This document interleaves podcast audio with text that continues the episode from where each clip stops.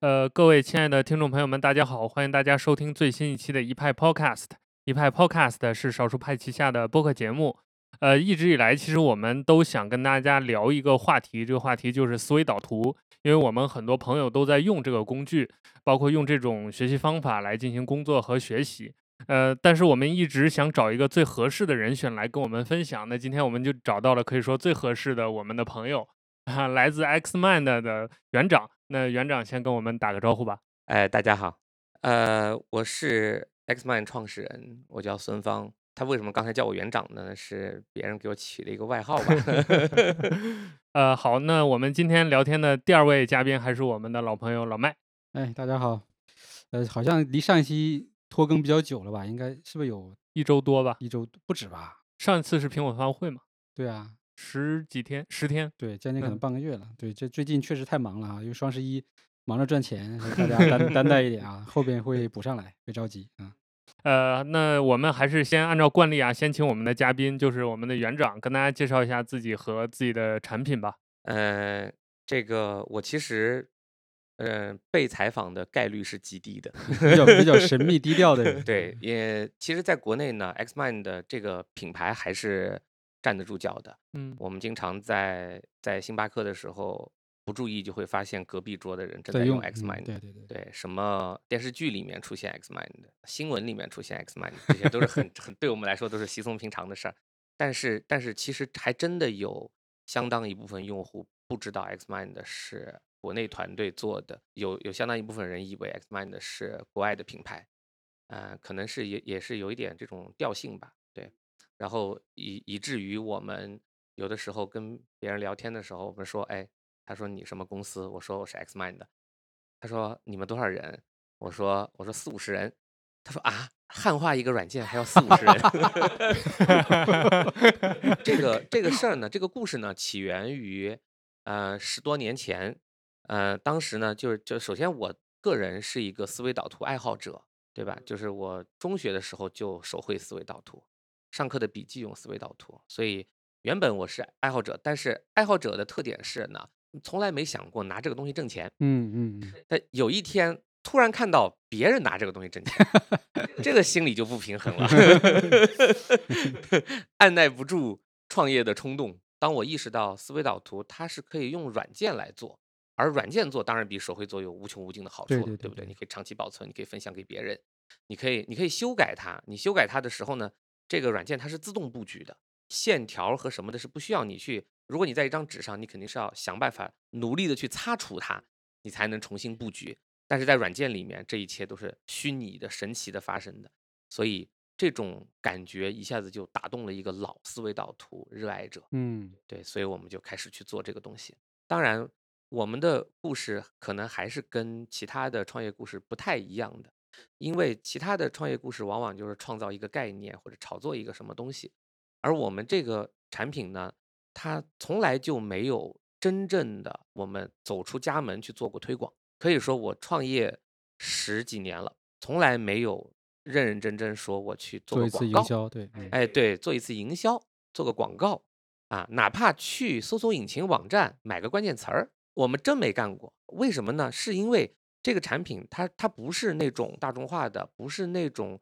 说出来你如果你之前没听说过思维导图，我今天第一次跟你说思维导图。你不会立即就会成为我的用户，对你不会，你不会立即就是有一种强烈的要买它的的欲望。我打个比方啊，我比如说这个云存储，假如说国内有一个企业，它做云存储，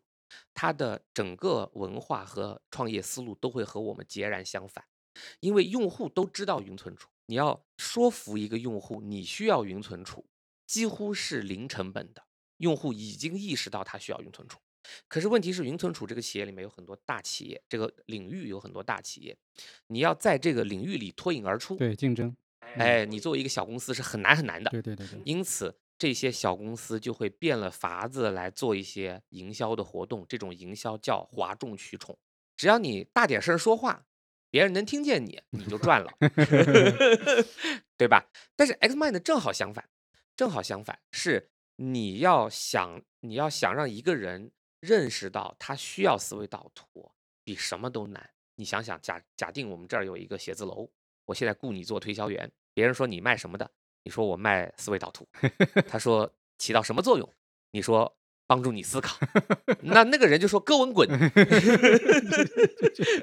还有这么荒谬的事情吗？还有什么东西能帮助我思考吗？对不对？所以，所以实际上我们所做的呢，更多的是用户来找我们，无论是个人用户还是企业用户，都是直接来找我们。但是，一旦用户他意识到他要思维导，他几乎没有第二个选择。基本上我们在创业的第五六年当中，我们就已经是全球第一了。就是你一旦一个用户他一旦意识到这个问题，后面的事情是不需要我们操心。嗯，对。但这事儿其实我也算是一个爱好者，然后转型来创业嘛，其实是有一定的这个共通点的。就是首先是你得喜欢，然后你要想办法去坚持，然后再要考虑怎么赚钱的事儿。我会比较关心，就是说你在真正做这个事之前。是从事什么工作，然后从事什么职业？那这段经历跟你后边创业有没有关系，或者有没有帮助？因为这个可能是现在很多年轻人都会比较关注的点。嗯，是这样，在呃大学一毕业以后呢，我确实在大的软件公司做了一年的程序员。程序员，嗯，然后呢，这个这个呃大软件公司呢，当然作为大学生，他可能就是有一种呃想法，就是说大软件公司我来学习一些。经验，嗯，对，对吧？比如说 管理经验，或者说一个大团队怎么样，对对对，怎么样，对对对，怎么样凝结在一起的大团队的经验，实际并不是这样，实际并不是这样。这个就开始要帮助大家选择业了啊，听好了。在在在大公司，我反而遇到的一个情况呢，就是说，因为我并不是一个怎么说，就是你让我做什么，我就老老实实的去做什么的人，我会问为什么。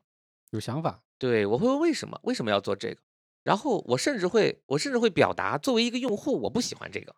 我喜欢另一个，跟老板对着干的那 种。呃，对对对对对，所以很快的就凸显出不符合公司的这个文化需求、精神需求、精神要求。对对对，在在在这个团队里面，就至少是和别的，就是我们讨论问题的时候，和别的同事我们讨论问题的时候，大家会发现我们可能。会有一些频道上的差别，所以这个时候我也在反思，说一个好的工程师到底要不要在产品方面发表自己的意见，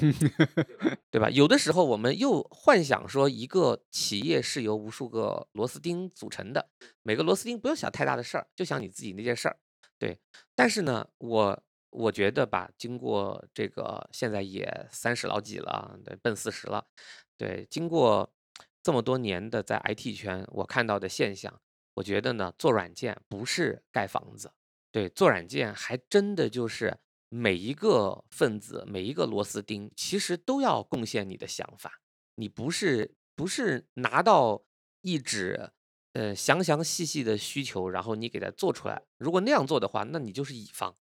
对不对？如果你是乙方的话，有比你还便宜、还 高效的乙方团队。我们要的是人。要的是活生生的人，要的是每个人的想法，包括我自己创业十多年，我非常非常在乎我我们公司每一个人的想法。你刚才问的问题就是说我大概工作了一年，然后我发现呢，在这个在这样的公司里面呢，他的决策，他的尤其是产品这个层面啊，而且我们我们那个年代不像现在，现在产品经理好像是很吃香的事儿，我们那个年代就很多人压根儿没听过有产品经理这个词儿，其实。企业可能也有可能也会有你，你现在回忆起来，他可能会有一个角色，那个角色看起来很像产品经理，但是他又不是那种敞开心去探讨这个产品本身的，他往往可能是在美国留学学这个呃人机交互，然后他是以一种 professional 的姿态出现来谈人机交互的，并不是我们今天的这种产品经理。那这个反正我前一段时间刚好总结了一个东西嘛，就是说。这个创业是有有的是有基因的嘛，对吧？有的人适合创业，有的人就不适合创业，对。有的人可能到这种体制里面，他就会很快的可以处理好关系，然后获得重视，然后就爬嘛，对吧？那有的人可能一进来就觉得这也不对，那也不对，所以这个其实是有一定的这个属于先天的一个属性的问题吧。对，还还有还有一点就是最我觉得最主要的是个人的性格，应该这么谈。对，还有他的他的这种对待这个现在的这份工作的态度，有一些人。他即便进到我们公司已经很晚了，我们都创业十年了，他才进来，但是他就是有一种创业者的那种心态。嗯，对对对对，对，这种非常好，非常好，我我我就非常喜欢这样的人。但是有一些人呢，他可能是最前期的员工，但他的心态呢是一个普通员工的心态，就是你让我干嘛也干，对对对，我我做不好也做不坏。哎，对 对对对对对对，这个确实，我因为我最近呃应该是今年吧，从去年开始吧，今年也是做了比较大的整个的公司结构的一些调整，然后包括在在这个相当于内容生产体制上啊，还有这个人员这个分配啊，以及奖励机制都做调整。其实目的也是这样，就希望把这些有想法的这些人把它激发出来，对吧？就是原来因为原来的那种偏向于比较这种平均分配的这种模式，其实会对他们是不利的啊。当然，同时也会看到一些同事他在比如说思考能力上啊，或者说这种自主能力上是有一定的这个偏差的。但我觉得这其实就形成了一个很好的一个一个这个分层嘛。对，那什么人我们对应给予什么策略啊？其实这个就是就至少我心里面现在是比较清楚，以前其实是混在一块儿的啊，那还是那波人，反正每天都做那些事儿，直到后来发现说这数据不对呀、这个对吧？这一年下来已经滑了这么多了，才开始紧张起来，对，才开始调整。我觉得这个其实这个还是挺挺重要的。然后其实说到开头那个思维导图这个事儿啊，我觉得，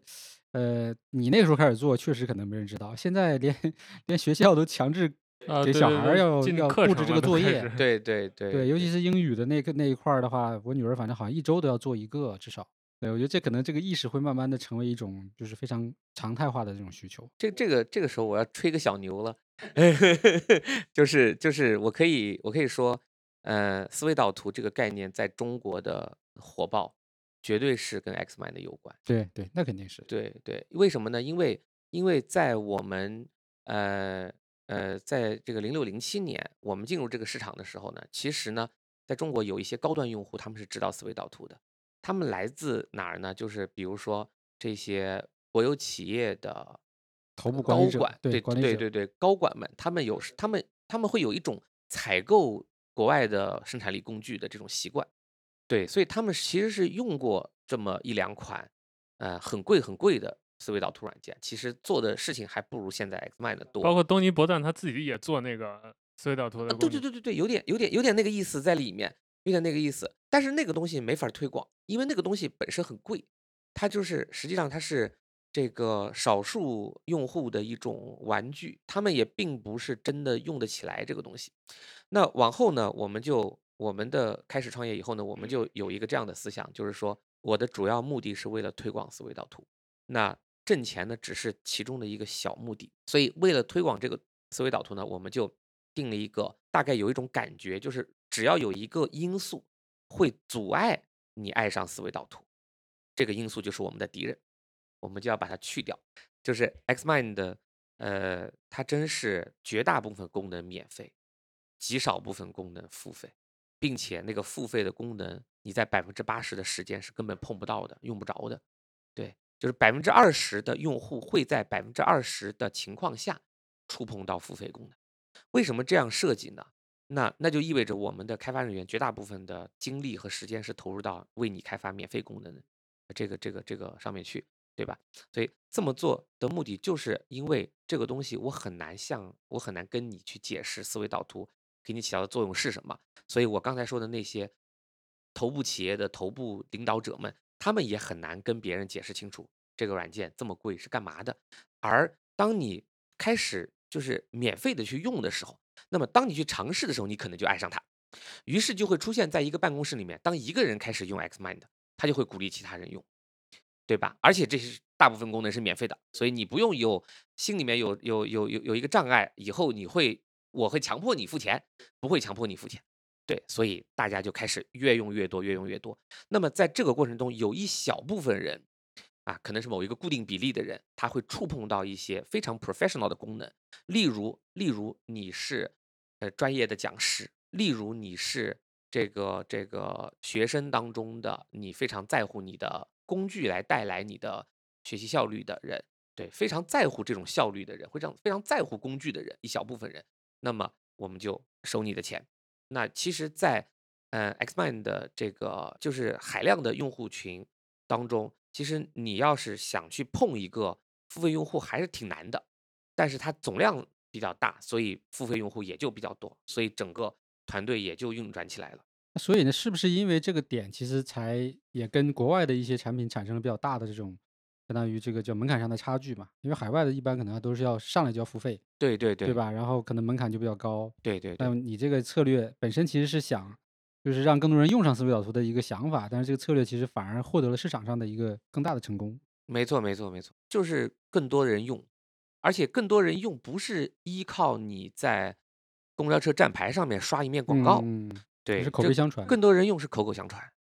口口相传非常重要，而且口口相传反过来会激励我们自己，把我们的眼光不要放在那些数据上面，什么装机量啊，什么日活月活呀，不要放在这些数据上面，而是放在你的产品好，好到一个人会推荐给他身边的人。所以这个刚好就可以问到一个相对来说比较核心的问题了，就肯定在整个的产品发展过程中，是海外用户和国内用户会有一个变化的，对吧？所以那大概就是现在海外大概占多少，然后国内大概占多少，然后它大概的那个付费的比率，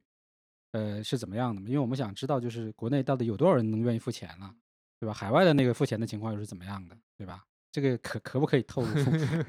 既然这是一个公开的节目的话，还是不不透露比不透露较好。对，不过不过有一个问题，我倒是觉得非常有意义的，就就是在我们刚创业的时候呢，是以国外用户为主，这是肯定的。以国外用户为主。第一是因为你刚才说的，国内用户还不知道思维导图；第二是因为这个这个国内用户在当时呢，他的付费习惯还是比较差的，能用盗版用盗版，没有盗版干脆就不用。那几几年那时 候是？零六零七啊，那太还没有 App Store，太早了，还没有 App Store。对对对，我们还没 还没，我们还在 iPhone 都还没有，我们社区都还没有 iPhone，然后然后我们现在所用到的大部分软件在那个时候没有，没有 Evernote。然后我们我们那一年呢，最大的行业内最大的事件就是 Windows Vista 发版，啊，哦，上古时代遥远的名销声匿迹了，对不对？但挺那个内版挺漂亮的，就是有玻璃的，就第一次对有了那个玻璃质感的界面，对，但是有点眩晕，耗资源。它它的窗口打开和关闭有一个重度的动画效果，让人久了以后头会有点眩晕。对，然后然后呢，这个时候我们就自然而然的把眼光瞄向海外。呃，确实是海外用户，第一个是有付费习惯，第二个是他们认可工具能改变你的效率，因而你应该为工具付费。对工具付费这件事情，在中国还真的就是这几年突然一下起来的。所以呢，我们一直都是以开始一直都是以国外为主，我们连中文网站都没有，就软件有中文版，软件也有很多语言版，但是网站没有。然后直到有一年，我们突然发现，哎，在我们的这个用户群当中出现这个 QQ 点 com 的邮箱，啊 对，然后很多很多国内的邮箱，哎，对，我们就想说，哦，这些用户他们居然漂洋过海跑到国外去用美金去付费来买了 Xmind，对，所以这个时候我们才意识到国内是有这个市场逐渐觉醒的这个过程，然后那个时候才开始做国内的网站，那大概是到哪一年了？好像是一六一七，十年，对对对，十年之后，对零六零七开始的，到一六一七才有中文版的网站。那我觉得我们在中间也够做一些贡 献，因为我们一二年开始做内容，大概一三年开始就主推这些付费软件嘛，啊，大量的像 App Store 的一些付费软件都是我们推的，也教育了一波用户嘛，所以我觉得也是也是就是那个时候环境开始改变，对对对对，就大家都是在这其中对对对，出了一份。力然后，用的用的越来越多，就越来越多的人谈思维导图。嗯嗯，对我第一次非常惊讶的是在是我自己在看电视，我看电视看到谁呢？看到梁冬那梁冬，啊、梁。冬，然后然后梁冬嘴上经常会冒出一些新鲜的名词儿，他他说着说着他就说到思维导图了，然后那个时候我非常惊讶啊，我说哎，我说这个看来在国内，在国内是有这个氛围，后面在国内的增长就是不可小视了，不可小视了。这两年中国无呃这个这个不仅仅是呃普通用户的购买力和购买欲望的增加，而且呢年越来越多的年轻人。对，关键还是我刚才说的那个问题，年轻人认可工具能够给它带来价值，效率工具带来价值这件事情，这是非常了不起的进步，这是真的是一代人换一代人才能换来的进步。对对对对对，对对对，所以所以 Xmind 在国内增长的真的是非常的快，所以你对于你刚才那个问题呢，到就是今天我告诉你一半儿对一半啊，哦，才就是才五十五十，来自中国 的来自中国的收入和来自全球其他国家的收入是一半儿对一半儿的。有没有哪个节点是突然开始中国用户的增长率迅速的攀升，或者突然一下子逆转了，就是超过了海外用户的那个增长率的那个时间节点呢？应该是不是也是一六一七那个时候？对对对，就差不多啊差不多就。你们发现的时候，对其实已经变化了。我们我们发现的时候，其实星巴克已经有人在用 X Mind 了。但是你想想，十年的这种这种坚持，对啊，不过有几个人做得到呢？这个这个时候我就要说，我就要说，呃，什么是小众产品这个词了，或者说什么是互联网产品？真正的互联网产品最大的优势是利用互联网。互联网是一个你你不知道对方在哪里，但对方可以来你这里买东西，可以用你的产品的地方。这和你在大街上开一个店是不一样的。例如你在韩城开一家服装店，那么你在门口来来回回的人是固定的人群，那基本上呢，你要做的就是取悦这部分固定的人群。如果大家来到你的店里，他觉得你的东西不好，你的衣服不好看，你的尺码不合身，对吧？或者你的你的这个时时装已经淘汰了，那么你心里就开始心虚，我可能在韩城无立足之地了，对对吧？就是这样。但是互联网恰恰恰恰相反，就是如果有人来到你的网站，觉得你的产品不好，你走就行了，对不对？我根本不用取悦你，总有一部分人对对对对，所以所以我经常说，国内的创业者们，他们他们就尤其是年轻人啊，大学刚毕业一两年想出来创业，我真的很想告诉你们啊，就是有很多很很多时候呢，你看到的，比如马云或者是腾讯或者扎克伯格，你看到的这些产品是大众化产品，大众化产品的特点还是取悦每一个人，就是他在产品设计的时候。他在他在产品定位的时候，他尽量符合各类不同人群的想法，对。可是 X Mind 就不是这样，X Mind 就是我只做我爱用的东西，你爱来不来？对，这样听起来好像有点态度不端正，但其实不是这样，其实不是这样，我是在利用互联网这个优势。对我们，我们有很多很多这个很多这个用户来自你根本叫不出名字的国家，这个国家连高速公路都没有，可是他们有 X Mind，对不对？反而是你没有办法把你的产品卖给隔壁老王，但你可以卖到地球的另一边。所以这个这个特点真的是非常有意思。它让比如说我们，比如说 X Mind 这个东西，我为什么刚才说在搜索引擎不怎么打广告啊？因为你越是针尖对麦芒的，越是竞争性很强的领域和产品，你越需要在众多的产品当中脱颖而出。而你越是这种小众产品、非主流的产品，你就越要做好你自己。对对对，做好你自己，你才能找到那个跟你一样类型的人。而跟你一样类型的人，你用别的方法是根本找不到他。你用，我告诉大家，你用这些什么人工智能的关键词索引啊，人工智能靶向定位，然后要怎么样去帮你筛选跟你兴趣相投的，你都筛不到，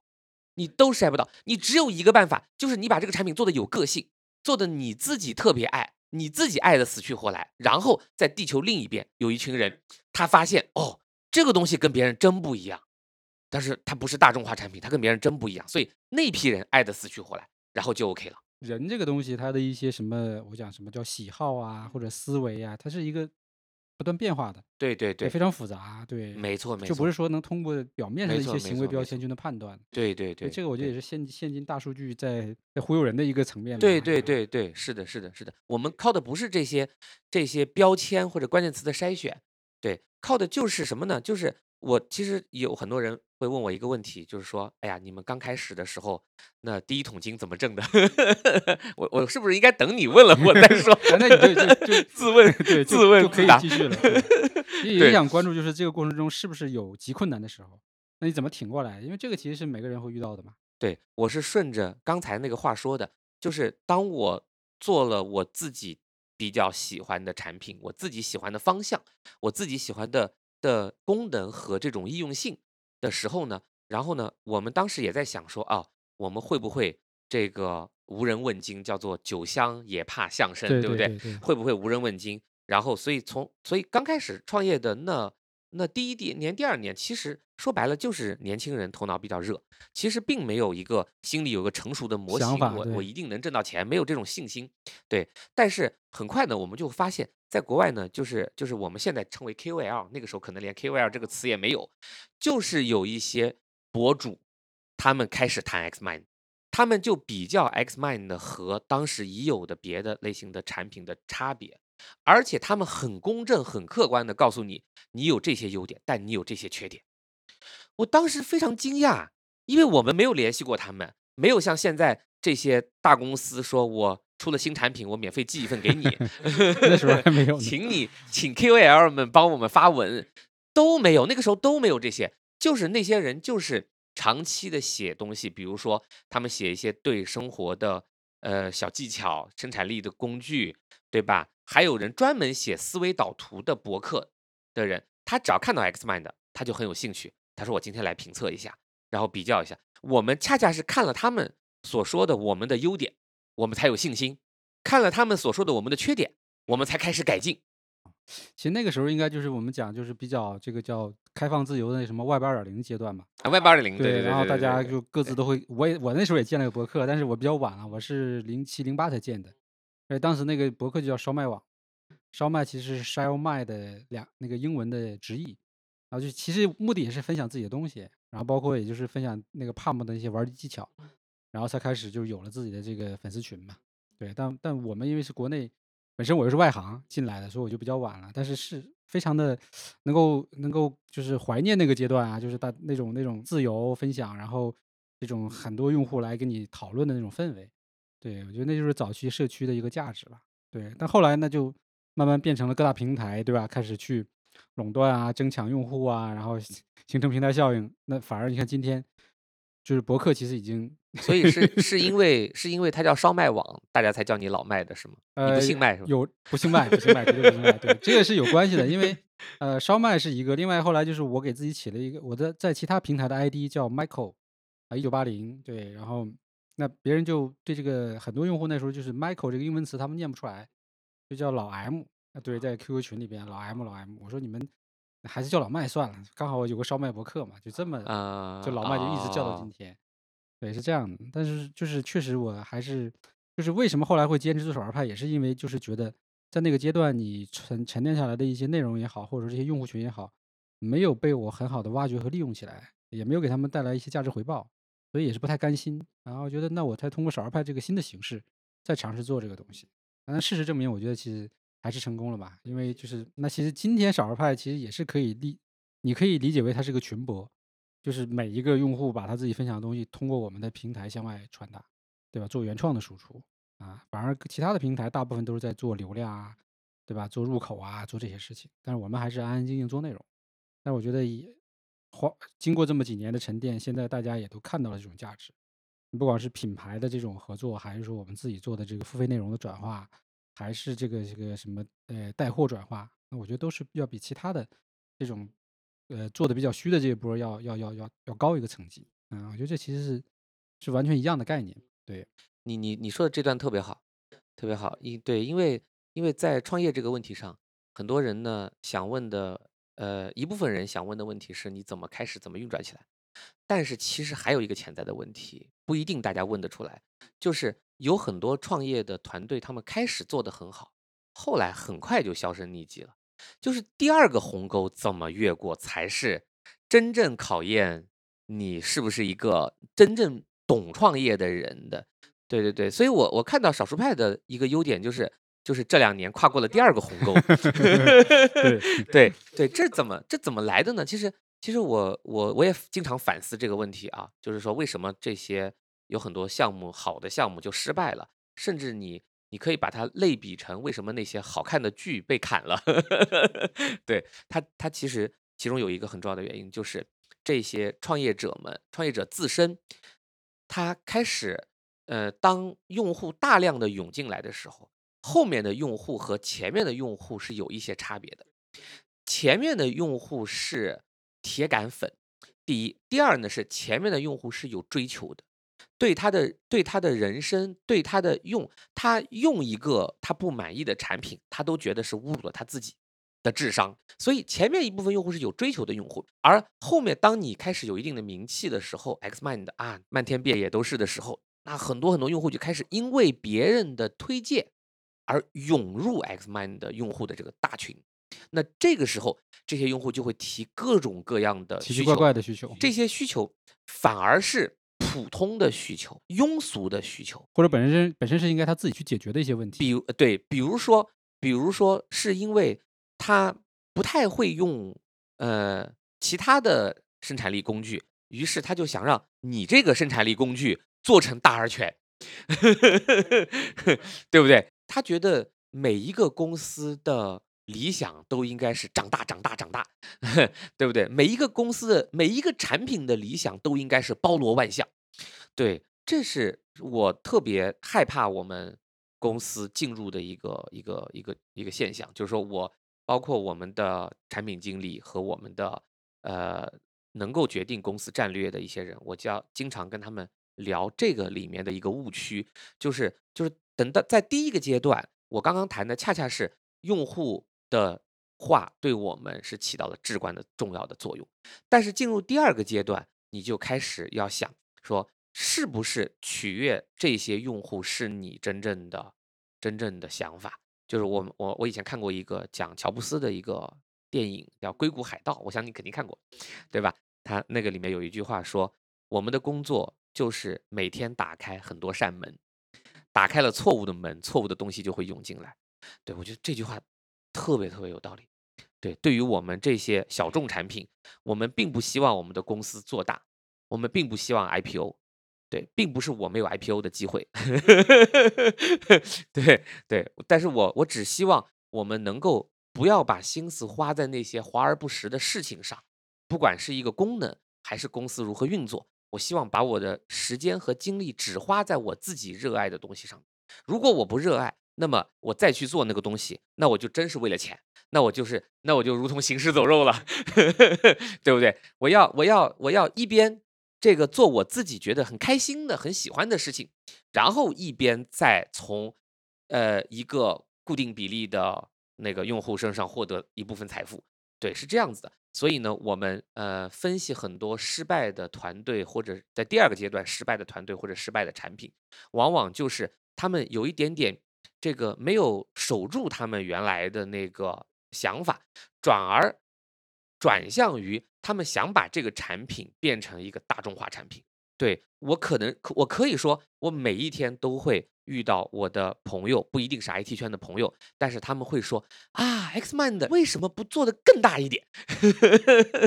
对这个这个这个这个“更”这个字，就包含了他们的殷切希望。对他们觉得，他们觉得你有这个能力，你有这个，你应该会，你应该可以这样去做。对，但是这个时候，我我的答案就可能会略显得佛系了。就是说，我们就只想做我们现在这样的事情，我们只想保持一个小公司。虽然这个“小”这个概念在这个十几年当中发生了一丢丢的变化，从最初的四五个人变成了现在的四五十人，但但我仍然是在公司里面尽力的营造一种小公司的文化，就是就是就好比我们是这个刚创业，我们就只做这一个产品，我们就我们就呃这个。呃，没心思去想别的事情，没心思想太多。嗯，这个反正我也是完全认同的吧。当然，就是后边还有一些新的想法哈，其实一会儿会聊到。但就前面这部分的话，就是关于比如说你会看到很多明星企业或者所谓的本来起步不错的企业就不了不了了之了。啊这个事儿其实就本身就是因为整个这个环境给你的诱惑很多了。因为你刚才提到的只是用户层面的，还有呢资本层面的，对吧？还有一些什么其他各个方面的，那就很容易就是让你这个所谓的呃创始人或者创业者就忘掉了你最开始到底想做啥，对吧？那我其实中间也有过一段时间迷茫嘛，那就是因为资本来了之后，他会给你一些方向和要求，然后他也会给你描绘出一个不断融资的路径，对吧？但是你会发现，好像这个路径跟我想做的事情就开始产生冲突了，对，但还是而且其实有很大一个问题就是说现有的一些所谓的这个所谓的成功案例又不是我想要的。所以那时候我就懵掉了，我说我到底该怎么做，对吧？就人就真每天都真的非常的非常痛苦那种状态。当然团队的情况也不会好了，因为他看到老板每天都是很迷茫，团队也很迷茫，对，大家都每天就是做好去去做好该做的事儿，就就没有别的想法。对，然后后来其实还是需要有一些转折点，然后让你去，比如说叫什么背水一战也好啊，或者说一下子就是给你拉到一个最最低点，对吧？让你就觉得你再不想清楚这事儿就结束了，对啊，我觉得才才会把这个事情想明白，而且想明白还是只是一个开始，你还要把它做做做出来。我觉得做出来其实也挺痛苦的，因为你想完之后你要亲自去执行，你不能指望别人来帮你把这个事情解决掉的。对，然后所以是是有这么一个过程，但是一旦过了这个东西，就像你说的，第二个阶段熬过去了，你会发现，哎，整个的这个你进入到一个新的竞争维度了，啊，已经不再是原来那个跟同行那种所谓的竞争维度。你说的这个就让我想起了另外一点啊，就是说，呃，我们当我们评价一个公司大小的时候，我们可能只能看到它的人数和它的利润额，我们会说苹果公司是个大公司，当然是大公司啊。财富五百强的第一强，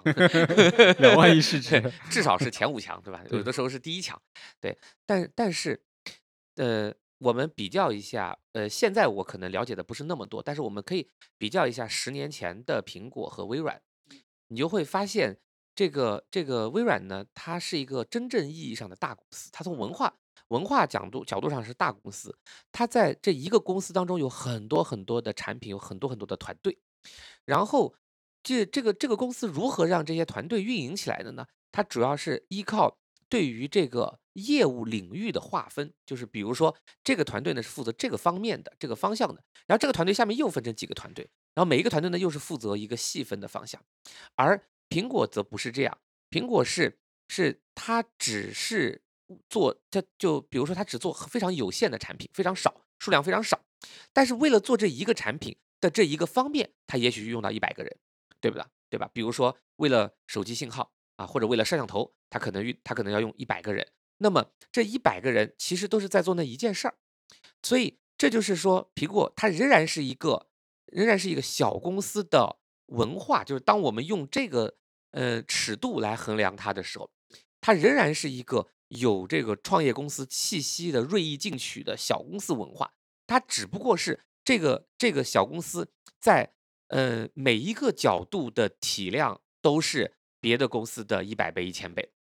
而已，但它不是一个用资本来拼凑的一个市场关系。对，所以呢，呃，如果要谈少数派做内容的，对吧？那么我觉得呢，也是要走这个方向，就是说，我们有可能会说，我们做更多不同类型的内容，我们有可能会，甚至我们有可能会有，呃，不同团队同时进行，对吧？那么团队里面呢，又会有这个呃很多很多人有有责任的分工，但是整体上我们有一种文化，这种文化让整个公司看起来是一个呃这个呃，如果我要用扁平结构，这可能就土了，但是你明白我的意思对吧？就是它是一个敏捷的团队，对，它是一个人多但敏捷的团队，和和而反过来一个大公司病的大公司，它反而是每个团队人都很少。对吧？就是就是他做那个东西还不如一个创业公司做得好，对 他只不过是依托他这个大公司的品牌，他有他有好几亿用户啊，所以呢，他这个产品一做，马上就有好几亿用户了啊。我们我觉得国内好多好多公司都是这样。我也还是比较看好整个未来的这个，我们讲叫啊创业类企业或者小众产品的一个发展空间吧，因为我觉得呃。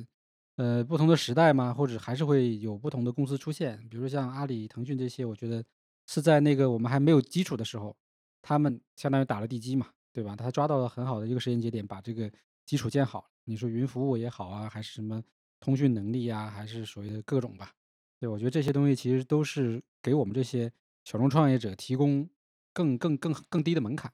对吧？然后呢，我们可以在这个上面去生长。啊，我就是觉得，就是生长完了之后呢，最终这个每一个产品做多大，我我们也不知道，但至少它会是一个百花齐放的那种状态，对。然后而且，呃，每一个人都有自己的那个核心竞争力了，就不是说你大公司想抄我就能抄的，对吧？以前就是很多的公司，它的项目就是大公司一做就死了。对，我觉得未来其实像这种情况也会越来越少啊。然后呢，就是就当然就有自己的选择吧，你可能选择并购也可以，你选择 IPO 也可以，你选择我就只是说。保持现状，对吧？享受我这个整个的呃状态也可以，而且好像从这个资本市场的角度，最近不是也有什么注册制啊，还有很多相当于新的这个政策变化吧？就是可能未来即使上市也不需要多大的体量，啊，或者说可能对你的什么财务要求也没有那么高啊，就是更开放了啊，就只要说有人认你，对吧？那你就可以去呃上市。我觉得应该自然而然也是会形成这样的一种新的一个环境的啊。那这个东西呢，就呃，我觉得过程当然还是还是需要的吧。但是我们觉得做好我们自己的事儿，将来都还是可以去有更多的这个这个这个发展空间。嗯，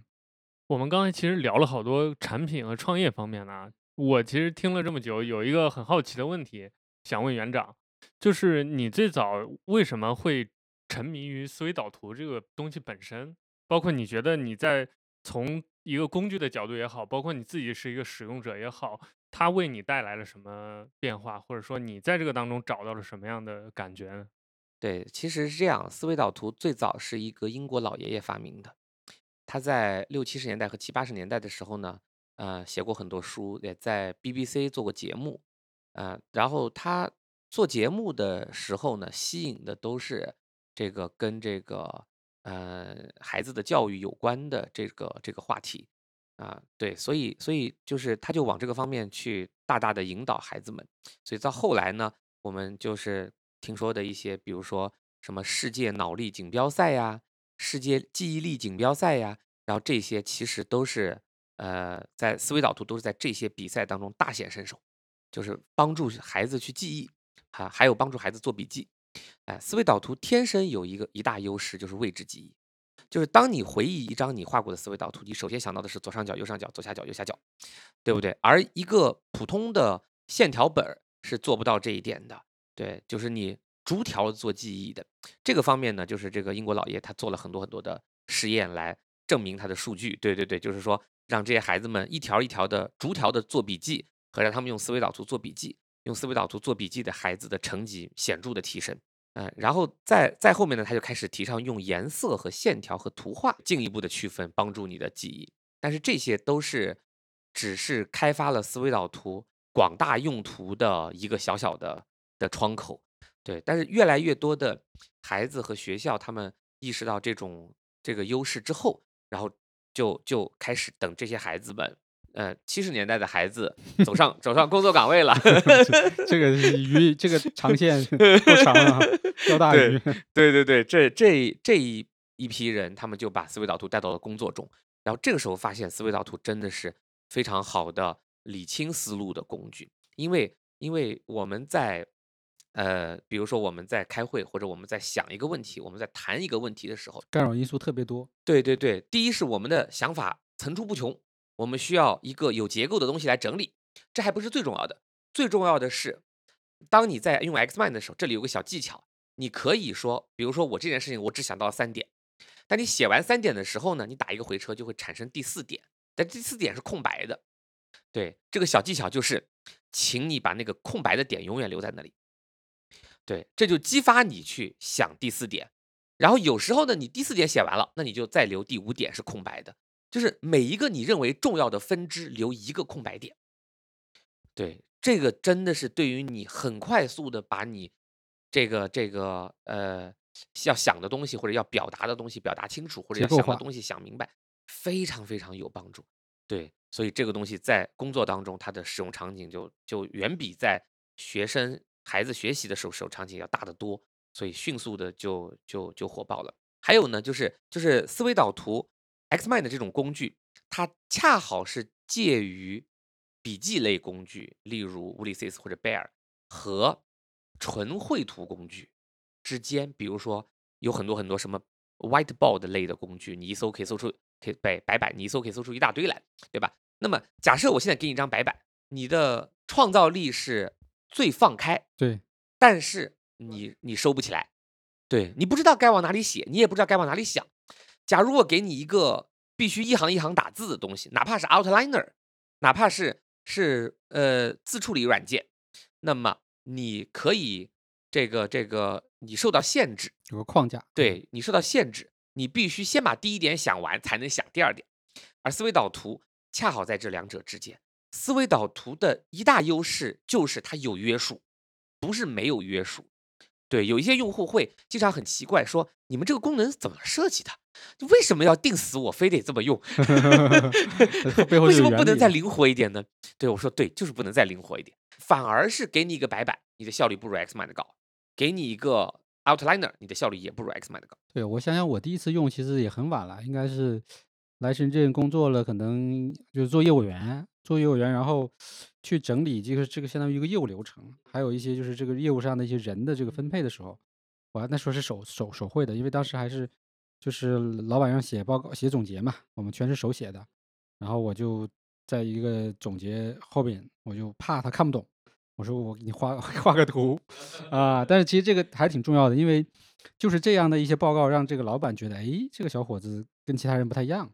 因为当时其实同样的业务员都都写，别人基本都是做流水账嘛，这种其实很常见嘛，就我今天去了哪儿做了啥，告诉你，反正我钱没白拿嘛。但是我就会想很多，比如说，哎，这产品上有一些什么反馈，或者我觉得怎么样做更好啊，我就是习惯性的去多写一些啊。当时并没有说真的说想什么让让老板关注我什么的，还真没有这个，就觉得我我做这工作，我就应该把它尽量的把想到都说出来。然后包括那时候也画画了一些图，然后哎，老板觉得这小伙有点意思啊，然后就开始就相当于快速提拔嘛。对，所以就大概可能一年的时间吧，就从什么呃销售员到主管，然后到什么这个区域经理，就往开始出差往外跑了，去去去去给人家做培训啊，教人家，对吧？一直到这个公司就一年之后突然倒闭，对吧？因为 是两个老板之间产生了这个分歧，你知道吧？呃，那照理来说呢，其实就正常来讲说，这个职业是不是就结束了？哎，但是呢，那个呃大老板还是觉得我这个人有用。就说啊，那算了，这公司不做了，你跟我去另一个公司，我们再换个业务再做。对他最后其实还是依人来判断，就是其实做什么业务不要紧，就是这个人有想法、能坚持啊，然后踏实，啊靠谱，他就觉得都没问题。所以后来我们不就就去做了进出口贸易嘛，啊，然后就你是老板值得花心血留下对对对，的人才。后来就成了 成了业务的一个就是总负责人了嘛，啊，然后因为有这个才有机会，后来就是我可以去尝试做。呃，其他行业的东西，比如说做互联网、做社区，那也都是在这样的一个公司的基础之上去孵化出来的。因为你如果是一个呃普通员工，那肯定不允许你上班时间做这个事儿嘛。另外，如果说你只是一个这个叫什么纯爱好者，那你没有其他的收入支撑，你这事儿也做不长啊，对吧？因为我们那个社区做了三年，就是没什么收入的，都是靠我们正常在做着进口贸易赚钱，维然后维持工作，然后同时把业余时间投入到这个事情上。你说它没有关系吗？我觉得 还还是有很大的关系的。对，没有这样的一个基础，那就做不成这个事儿。对，你说的特别对，就是呃，思维导图在人和人之间的交流当中，经常会扮演一个令人惊艳色，对对令人惊艳的角色。对，但倒不是说你给老板的每一次汇报工作都要用 X 对，版做，这这，这会让老板觉得你是一个偏执狂，那是刻意了，对对，对，刻意的，这嗯。反而不一定好。但是有的时候呢，有一些问题还真就是你你意图胜千言嘛，对不对？因为呢，我这也又有了一个新的问题，就是既然好像思维导图听起来这个结构其实是很简单的嘛，对吧？很多东西是固定的，对吧？那这么多年，到底花了这么多精力在打磨的是哪一部分东西，对吧？我觉得这个其实是我比较好奇的，对吧？这个工具到底就是你们觉得最核心的，或者说最最特别的那些地方到底在哪儿？呃，首先是这样，我们我们这个呃，其实还是小公司，开发能力还是就是就进度是很缓慢的。对对对，我我要是我要是把我们就是正在做一些什么事儿，并且做了多久说出来的话，可能会觉得有点笑人。不过呢，对你的这个问题呢，就是说就是说我们首先呃，我们的产品最初只有桌面版。啊，只有只有 Mac、桌对，最初只 Windows、有 Win- Mac 和 Windows Mac、Mac Windows Windows，因为因为啊，最早的软件是用 Java 写的，哦，跨平台，为了跨平台，为了为了只写一套代码能够到处运行，所以但是很多年以后呢，就是就是 Java 这个世界是不行了，对吧？用就是用来做桌面端软件显然是不行技术在迭代了，就对，技术在嗯，迭代，所以呢，我们就在就另起炉灶，又全部重做了一遍。对，这是一个这是一个事儿，这个事儿会消耗很多的时间啊。然后当然当然也有好处，就是借重做这件事情，我们又重新把这个头绪 重新理了一遍。理一遍，对对嗯，然后呢，就是跨平台，就是要做 iOS 端、安卓端，对，然后以至于二零二零年的 Web 端，对，这些都花很多精力进去。然后对思维导图本身而言，我们也是花了很多很多精力的。比如说呢，你现在你可能会看到啊、很多产品，比如说印象笔记、什么石墨文档，它对它也加思维导图。但是你比较一下，你就会发现，它那个思维导图呢，要不然就是限制级数，要不然就是功能极简单，要不然就是界面太丑。总要占一个丑丑这个事情不花时间啊。对但是但是但是 Xmind 呢，确实是在第一个是全功能，第二个呢，就是在你绘图的时候呢，因为绘图是一件很复杂的事儿，基本上来说，你每添加一个功能，这个功能就要和之前已存在的所有功能都要交涉一遍。对，所以越到后面它会越复杂。如果假定 Xmind 有有五十个功能，这我随便乱讲的啊。假定 Xmind 有五十个功能，那另一个公司有四十个功能，那我可能开发难度比它高一倍。然后另一个花我们时间的问题呢，是我们公司还是有一点审美洁癖的，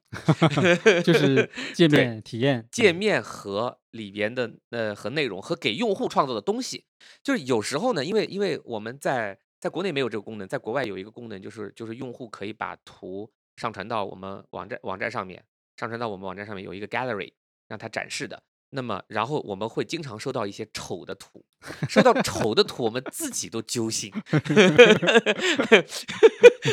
我们的想法是：我怎么得罪你了？我对不起，我们我们没做好不该把 软件做的这么这么糟糕，让你做出这么丑的图。对，所以所以呢，我们我们公司的设计师还真的是，我我不仅仅说国内顶尖，我觉得在国际上都是顶尖水平的。我们有自己的字体，这个而且这个字体是没有占用他们呃上班的八小时啊额外爱好，对对，个人爱好个呃自己爱好做的。就是配配导图用的专用字体，自己自己自己相当于画出来的。对，带有 Xmind 的品牌的精神的一种字体。对，对这个就细确实是细到一定的程度了。而且产品里面 CJK 字体是可以单独设定的。没错，没错，没错。哎呀，这个谢谢你注意到这个细节，注意到这个细节。对对，这也跟我们这个团队是一个比较全球化的团队有关。啊、其实你其实其实你看到的大部分 IT 产品、互联网产品，要么就是在中国和在国外分开两个团队做，要不然就是根本不懂中国市场的老外做的，要不然就是根本不懂老外的的中国人做的，这也有的。对对对 这三类情况都有，差距越来越大。但是但是 Xmind 呢是一个团队做全球市场，所以我们其实要呃一方面我们要呃呃全球化，全球化这个词都不足以来形容我们考虑问题的方式。我们考我们我们会用一个词叫去本地化，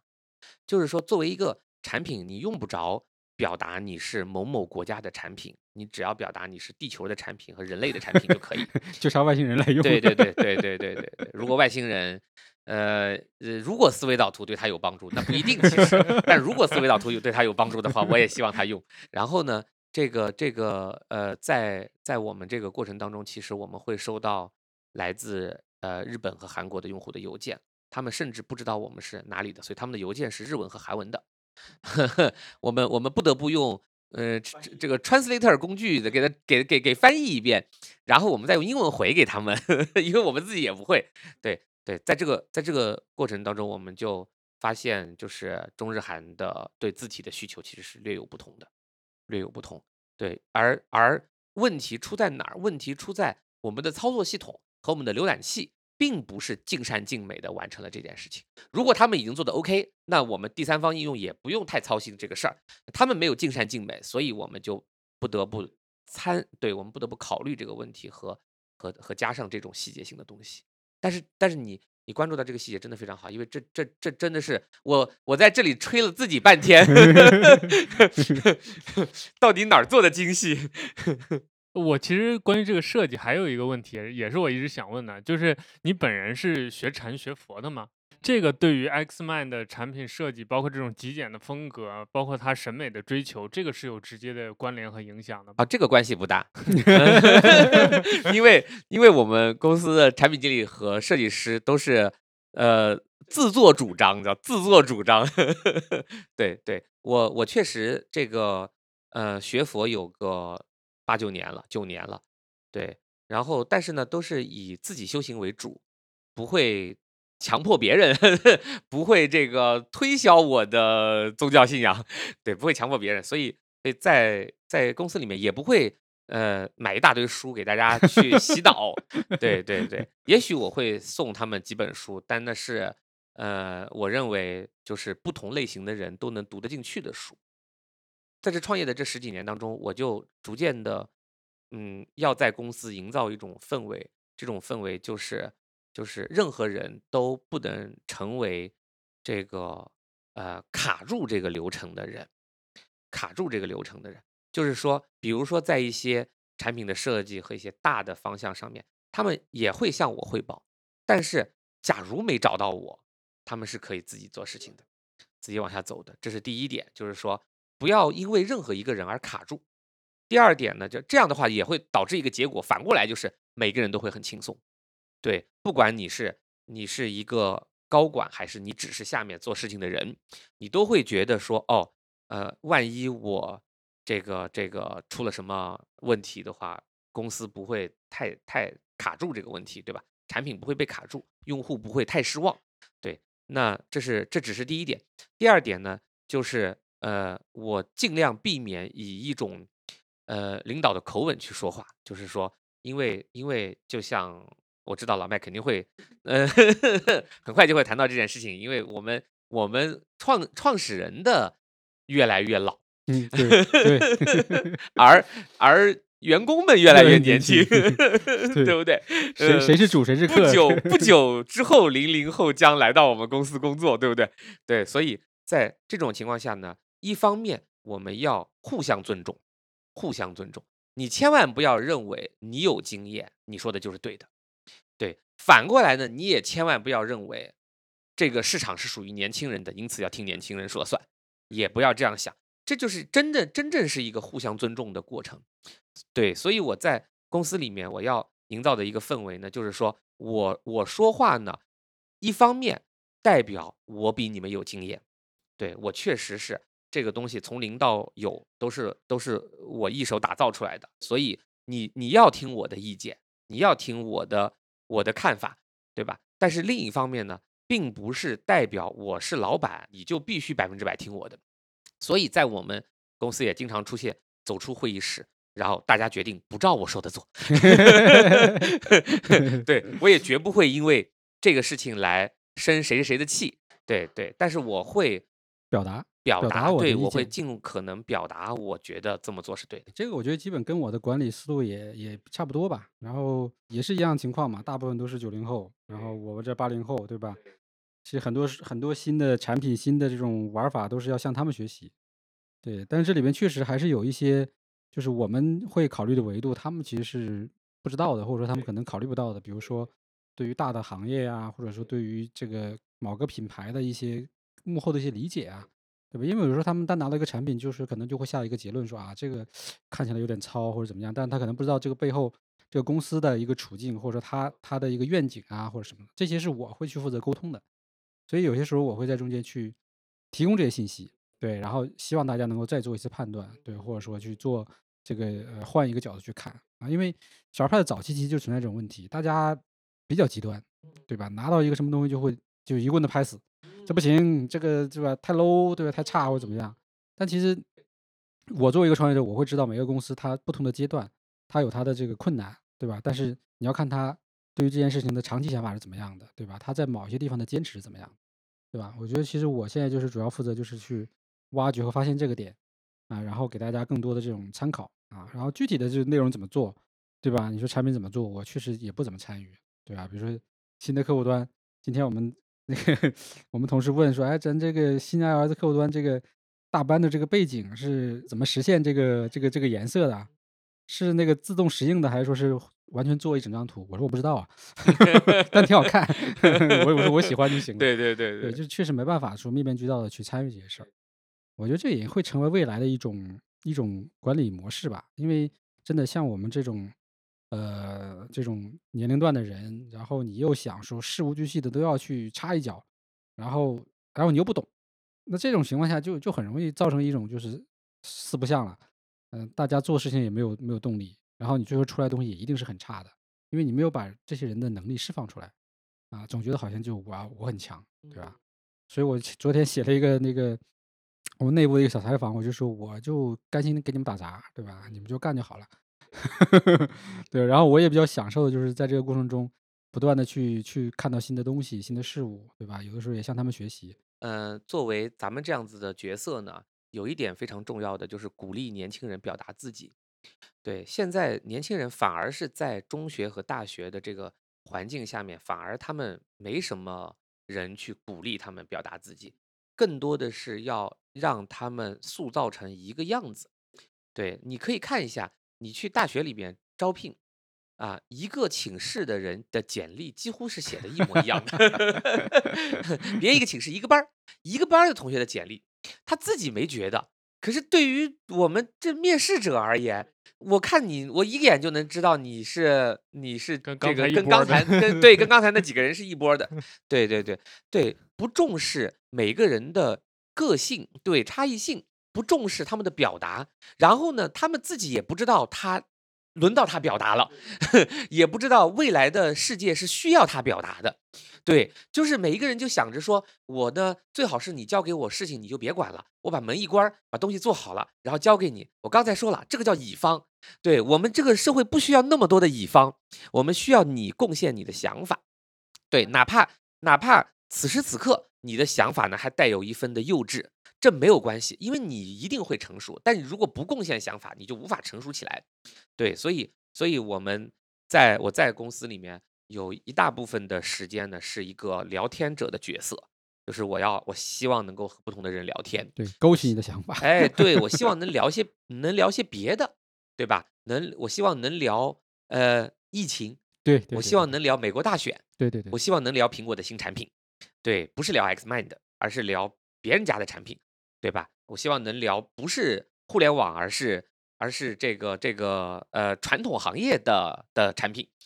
呃的设计，然后的广告，然后久而久之，我们就会发现，当你贡献了想法，你又鼓励年轻人贡献了想法，然后你们就会想法逐渐的统一。对，所以这个也是我们在过往的管理过程中，相当于是有一个这个学习的过程吧。然后，但之前其实反馈出来，大家就说觉得，哎呀，我们好像这个团建比较少啊，对吧？比较缺乏这种氛围啊，对吧？但是其实我一开始我也不知道怎么去处理这些事情，我就觉得，呃，对吧？这该怎么弄呢？把大家非得绑在一块儿出去玩儿一趟，然后怎么弄？那渐渐其实发现，你只要抓抓住这个日常的每一每一个喝咖啡的时间、吃个饭的时间，对吧？包括我们现在在下面拼乐高的时间，其实就是一种所谓的理念传达和这种团队沟通的对你说最好时间点的非常好，非常好。我们并不是要单独找一个时空，去交流。而就是要有一种交流的状态，要有一种交流的心，对吧？如果我们的心是敞开的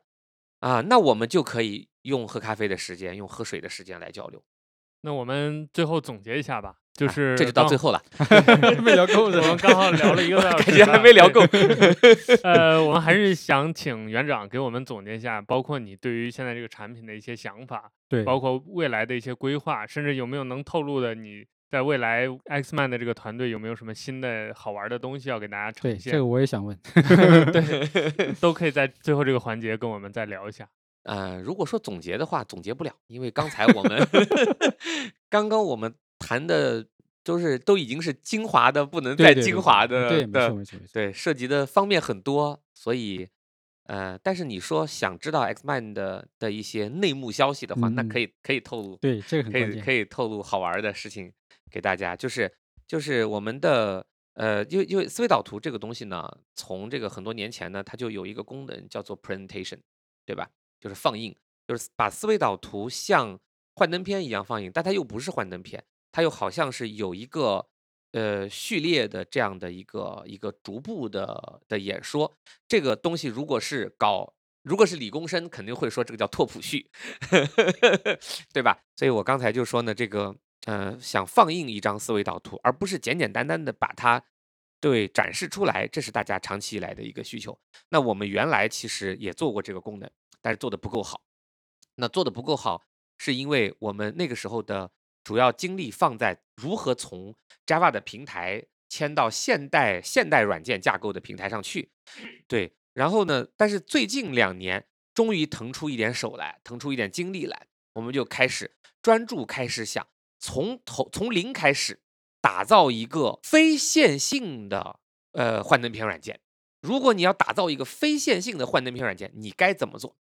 其实我告诉大家，我们真的是从两三年前就开始想这个问题。可是开始的时候只用 A3 纸和马克笔来想问题，连原型都没有，连连什么 Sketch 都没有，只是用纸来想这个事情。梳理底层逻辑，对，嗯就是对底层逻辑，底层逻辑就是说一个非线性的幻灯片软件该长什么样，并且我们刚开始想这个问题的时候，我们并没有把 Xmind，并没有把思维导图的概念引进来，我们只是在想一个，假如这个地球上没有思维导图，但这个地球上有总有 PowerPoint 和 Keynote，对不对？然后 PowerPoint 和 Keynote 用户已经已经用的厌烦了，尤其是当当你注重思考的人啊，就是就是我用一句话来说，就是一个 Xmind 的典型用户，但是括号这个时候地球上没有 Xmind 啊，那一个 Xmind 的典型用户，他用 PowerPoint 和 Keynote，他会遇到一些烦恼，他遇到的烦恼就是就是这个东西是线性的，这个东西是内容和样式合一的。我在一边做内容的同时，一边要考虑样式，并且这些样式将决定了我展现这个东东西的时候，给用户的给用户用户得到的信息是什么。样式变成信息的一部分，所以这样的话，这个人就真的会在 Keynote 和 PPT 上花了很多很多的时间，对不对？一个下午的时间，他可能只做十张幻灯片，就是为了上 TED 的讲台演讲，对。而这个这个这个，如果有了呃这种，就是说你只要负责内容，而样式对你你你告诉这个软件你的内容和这些内容之间的关系，这是 PowerPoint 所不理解的。对你告诉他们的之间关系，那么这个软件就会自动帮你排出一个序列，并且这个序列是过所有的过场动画都是有的。这个过场动画有，并不是说它做的好与不好，而是好不好，我们可以用一个我们可以用一个很简单的设置，对吧？我想要这个效果是夸张的，还是我想要这个效果是简约的，对不对？这这这个你可以做到，但是我想说的是。因为这个软件理解你这个演讲的结构，因此这个软件在自行选择它自己的动画效果，这是非常不一样的创造性的。这个地球上暂时没这个软件，但是呢，我们在初步做做这个这个研究的这个过程当中，我们奇迹般的事情是，我们花了一两年的时间，大概两年的时间，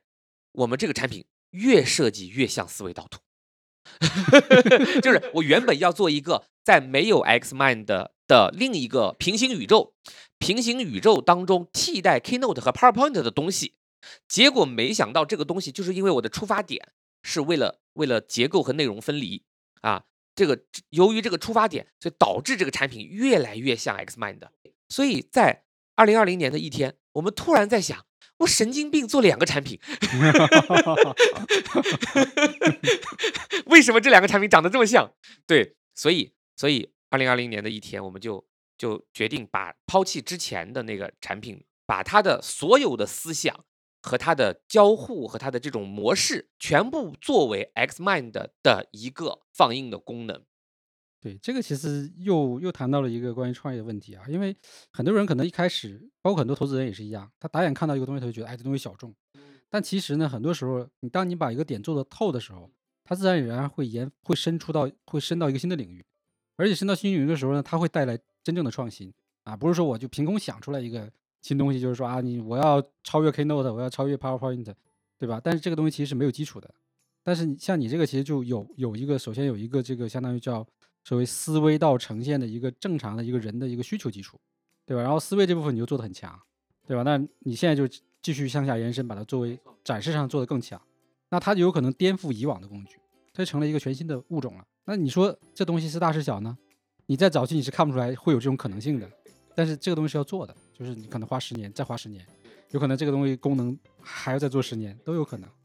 但它其实其实就是一个比较良性的这种生长。啊，我觉得这个其实对对 Xmind 来说，我们没有一个概念叫做这个事情做完了，做到满意了，对，而是说一方面呢，就是在这个嗯、呃随着这个平台技术的的提升，我们要跟随平台的技术的提升，这是每一个今天每一个独立 APP 制造商都必须去花的精力的事情。对，另一方面就是就是不断的思索思维导图这个东西对人类的价值，对对人类的价值，怎么样用你这个软件的方式给它更好的发挥出来。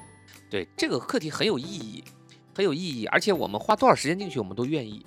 好，那我们这期节目就聊到这儿，非常感谢我们的听众朋友们的收听。呃，如果大家对于 Xman 的这个产品，包括对于思维导图有什么问题的话，也可以跟我们留言，包括也可以在留言区聊一聊你使用这个思维导图的一些经验和感受。呃，其实我们少数派上之前有很多人介绍这个工具，包括介绍这个产品，对大家也都很喜欢、很熟悉了。所以欢迎大家跟我们分享分享你的感受和故事。呃，最后再次谢谢大家订阅和收听我们的节目，我们下期再见，拜拜。好，拜拜。拜拜。